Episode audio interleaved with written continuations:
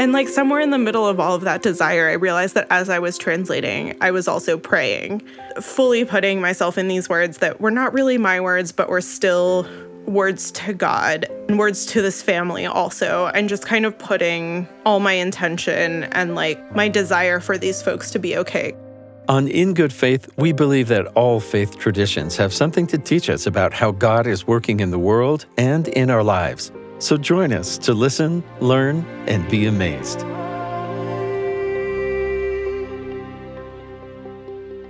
Welcome to In Good Faith. I'm Stephen Kapp Perry.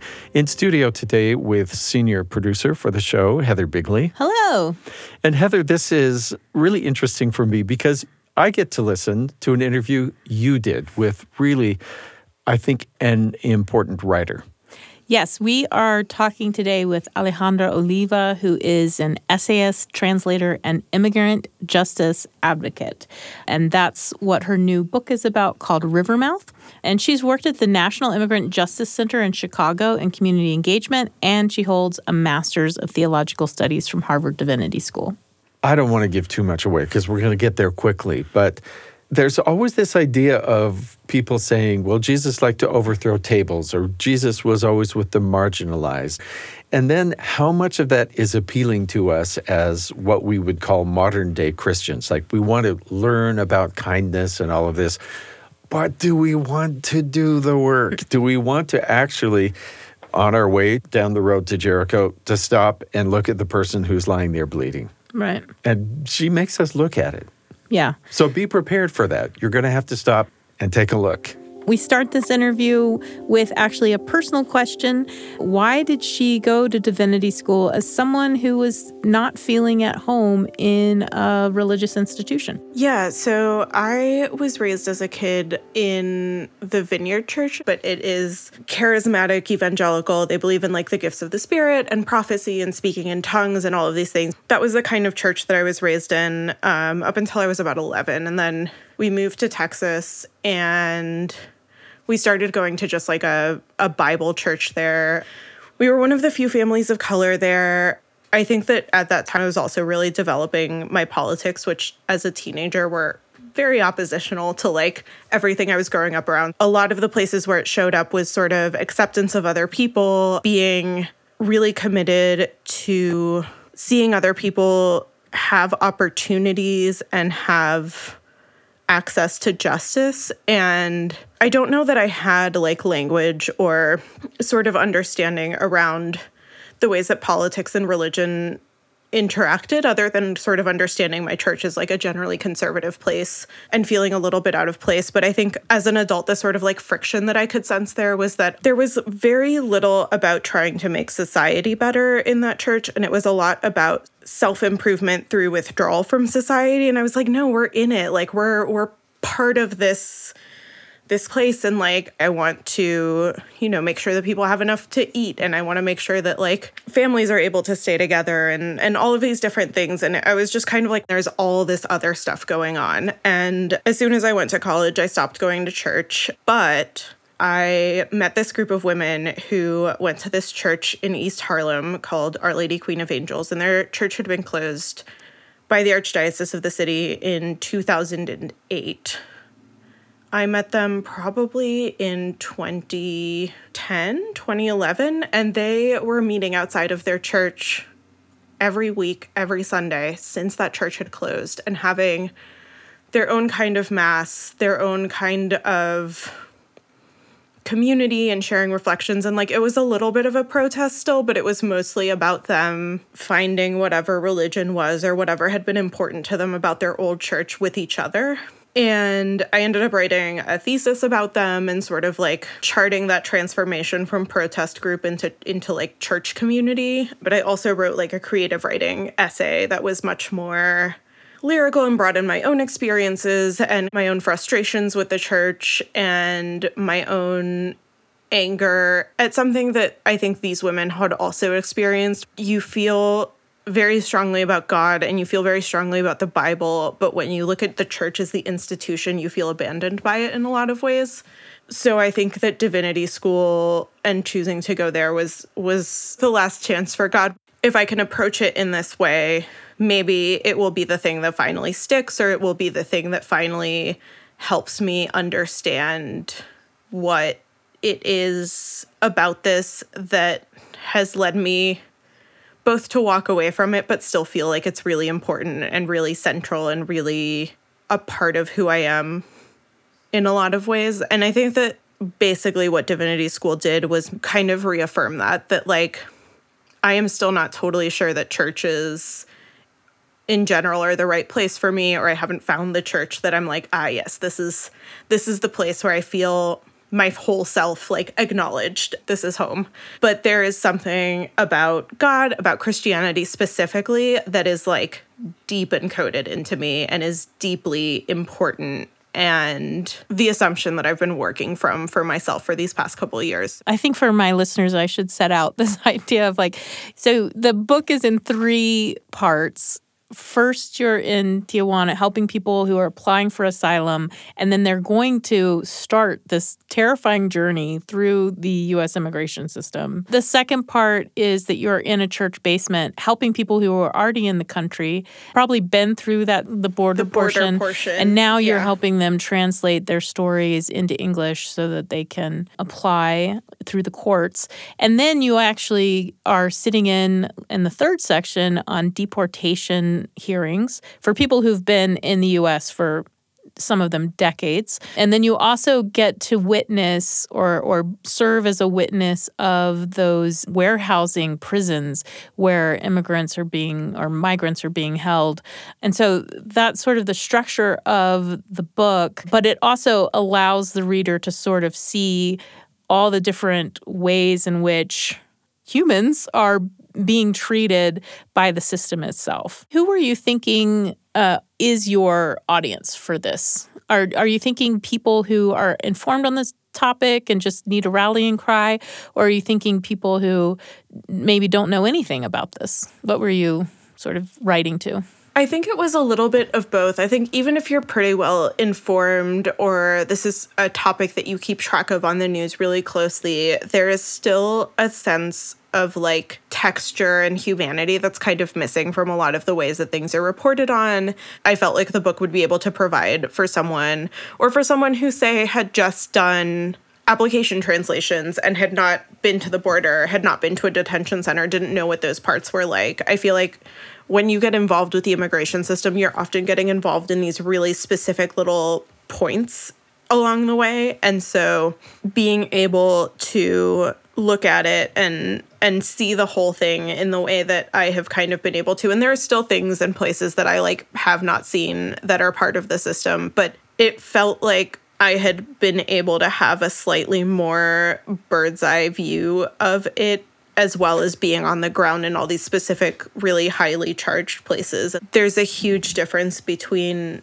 being interested in an issue and being involved in one. And I kind of, part of the reason of the book is to sort of chart that journey and to be like, this is how I went from being someone who thought about this sometimes and like cared but wasn't actually involved to someone where like it's my or it was my full-time job it's something that i think about all the time it's something that i am actively involved in constantly now. Like my my life has extremely been changed by my involvement in these different organizations and these different groups and and that was kind of who I wrote for was people who were sort of on the fence who maybe knew some things but didn't feel like they could like get their arms around the whole thing or understand like how they could be a part of it part of that is the discussion of how the system dehumanizes everyone involved, uh, but mostly these people who are showing up asking for aid in some way. Obviously, there's a morality in the book that says, I mean, that, that line from 107, which I said kind of holds the book together for me, which is, you know, in the years to come, it will matter the way we treated the people who came to us looking for safety it will matter who was wronged and how. And when I stop right there, I think, yeah, because Jesus told us, right? like he doesn't say to us, stone the adulterer. He says to us, make sure the, the widows are taken care of, etc.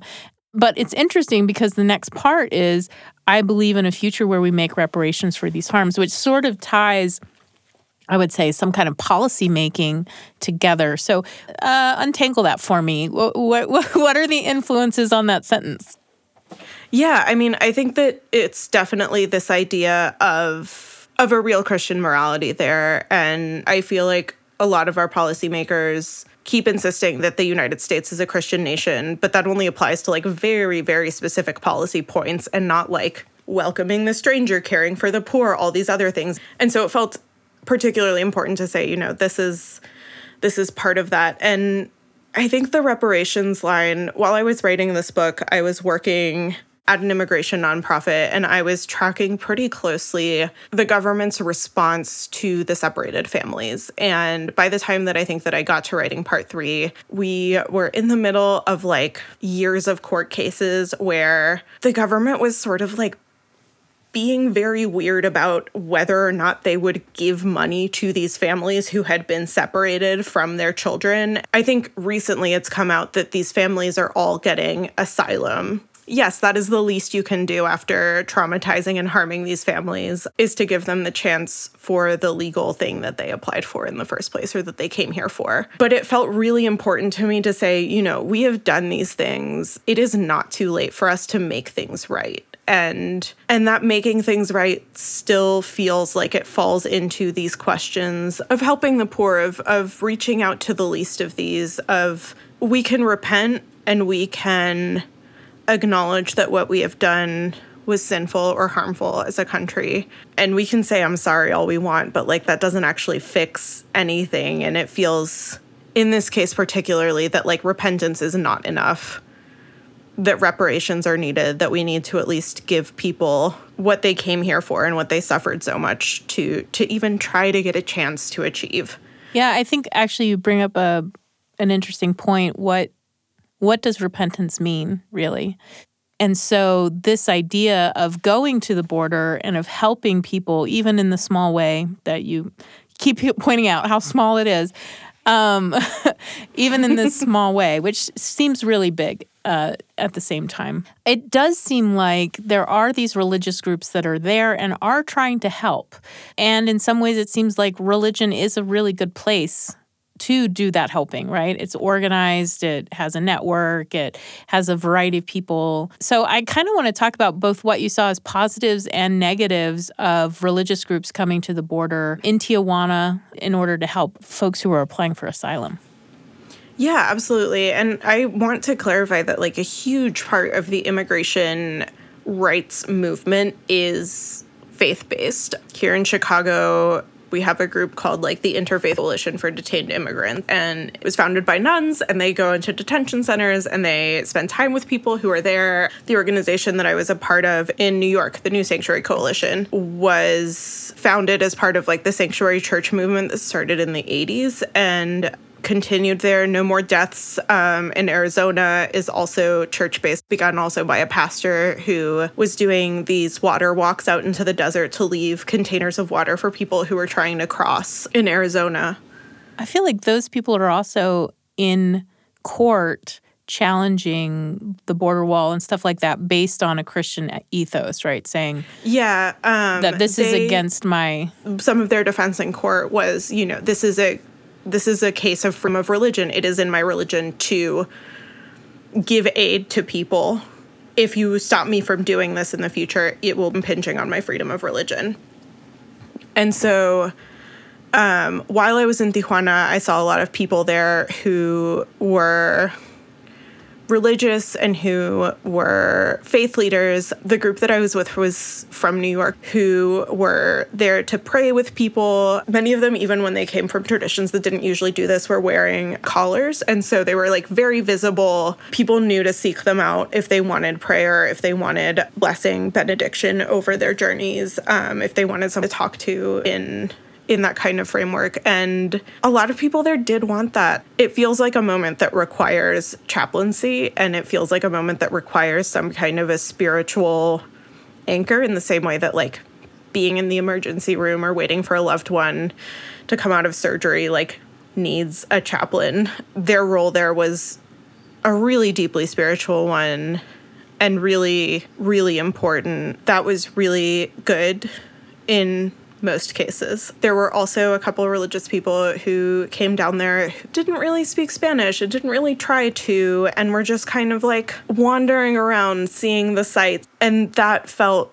particularly bad coming from them, I think, and felt particularly harmful to watch them take in the sights and like you kind of knew that like a sermon would be inspired by this later on or something but it was it was really rough kind of seeing that and and feeling like there was no even attempt to like make a connection or anything that they were these people were so different from their parishioners that they like didn't even know where to begin and you you have a discussion of prayer you're translating prayers at the border. You get asked to translate a prayer, and and it's for a certain girl who actually reminds you of you. So why don't you talk to us about that?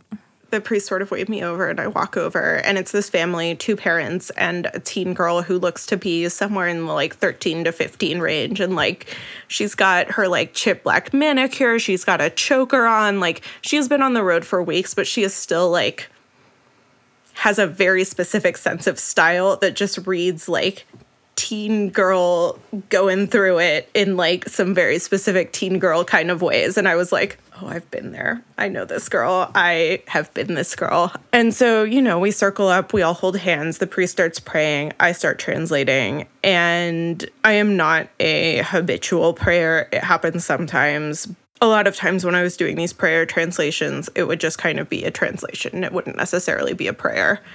And this time, just like that girl, being reminded of myself, being reminded of like where I was in my own faith journey at that time. Like, I, if that had been me, I would have been like rolling my eyes and being like, oh my God, mom, why are we doing this?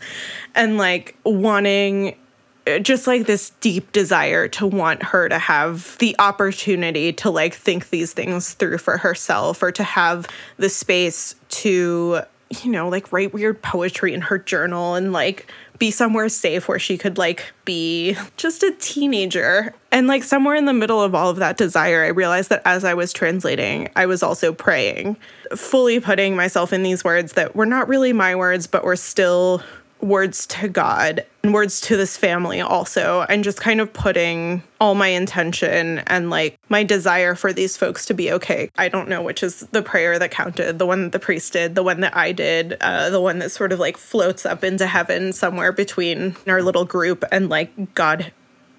But there was like real, real prayer there that day and real, real just desire for protection and blessing and, and, and safety coming from like all directions over that family. So I hope that wherever they are, they're doing okay.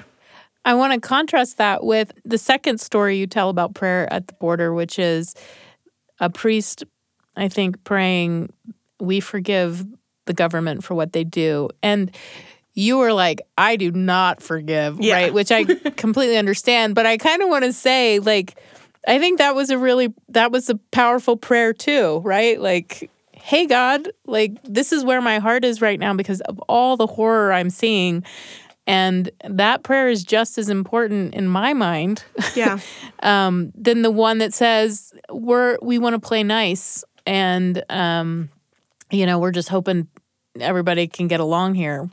Um, I mean, that's one way to pray, but I think I think your prayer is just as valid to say, nope. Yeah, absolutely not. Um, yeah, I hadn't really thought of that as a as a prayer, but I think that I think you're right. One of the great things about this time in Christianity is this recognition, and I keep hearing it from all kinds of people that God is big enough to hear how angry we are. That God is big enough to handle all the messiness and all the pain and especially when it's directed mm-hmm. at him or her or however you think of God. Um, and and that to me has been really important. And so when I read that, I thought, I thought you are. That's a powerful prayer that you're giving, and God can handle it. And I don't know what's going to happen, right? I mean, I I do wish in my own life that God would come down and say, "I'm going to solve it all. Don't you worry." Yeah. my bad. I'll take care of this. Don't worry. Right. Yeah. um, but unfortunately, I, I haven't had that um, ever. So, yeah.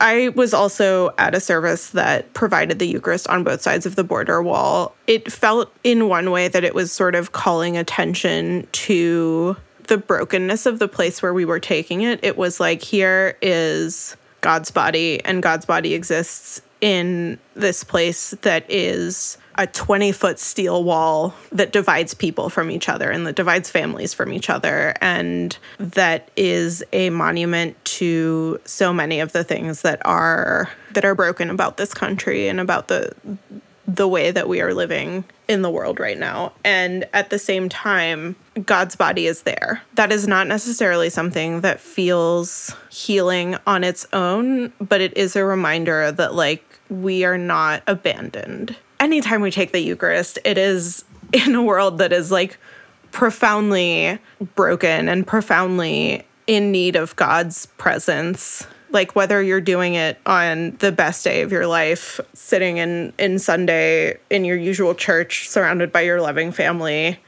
or whether you're doing it after a really long hard week of providing direct services to people who need so, so much more than the direct services you can provide.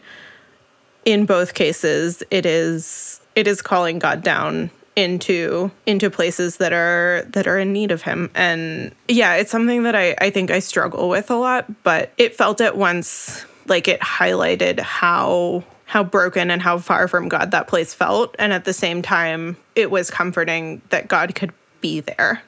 Right. It's as if to say this is exactly where god acts. Yeah. in these broken places.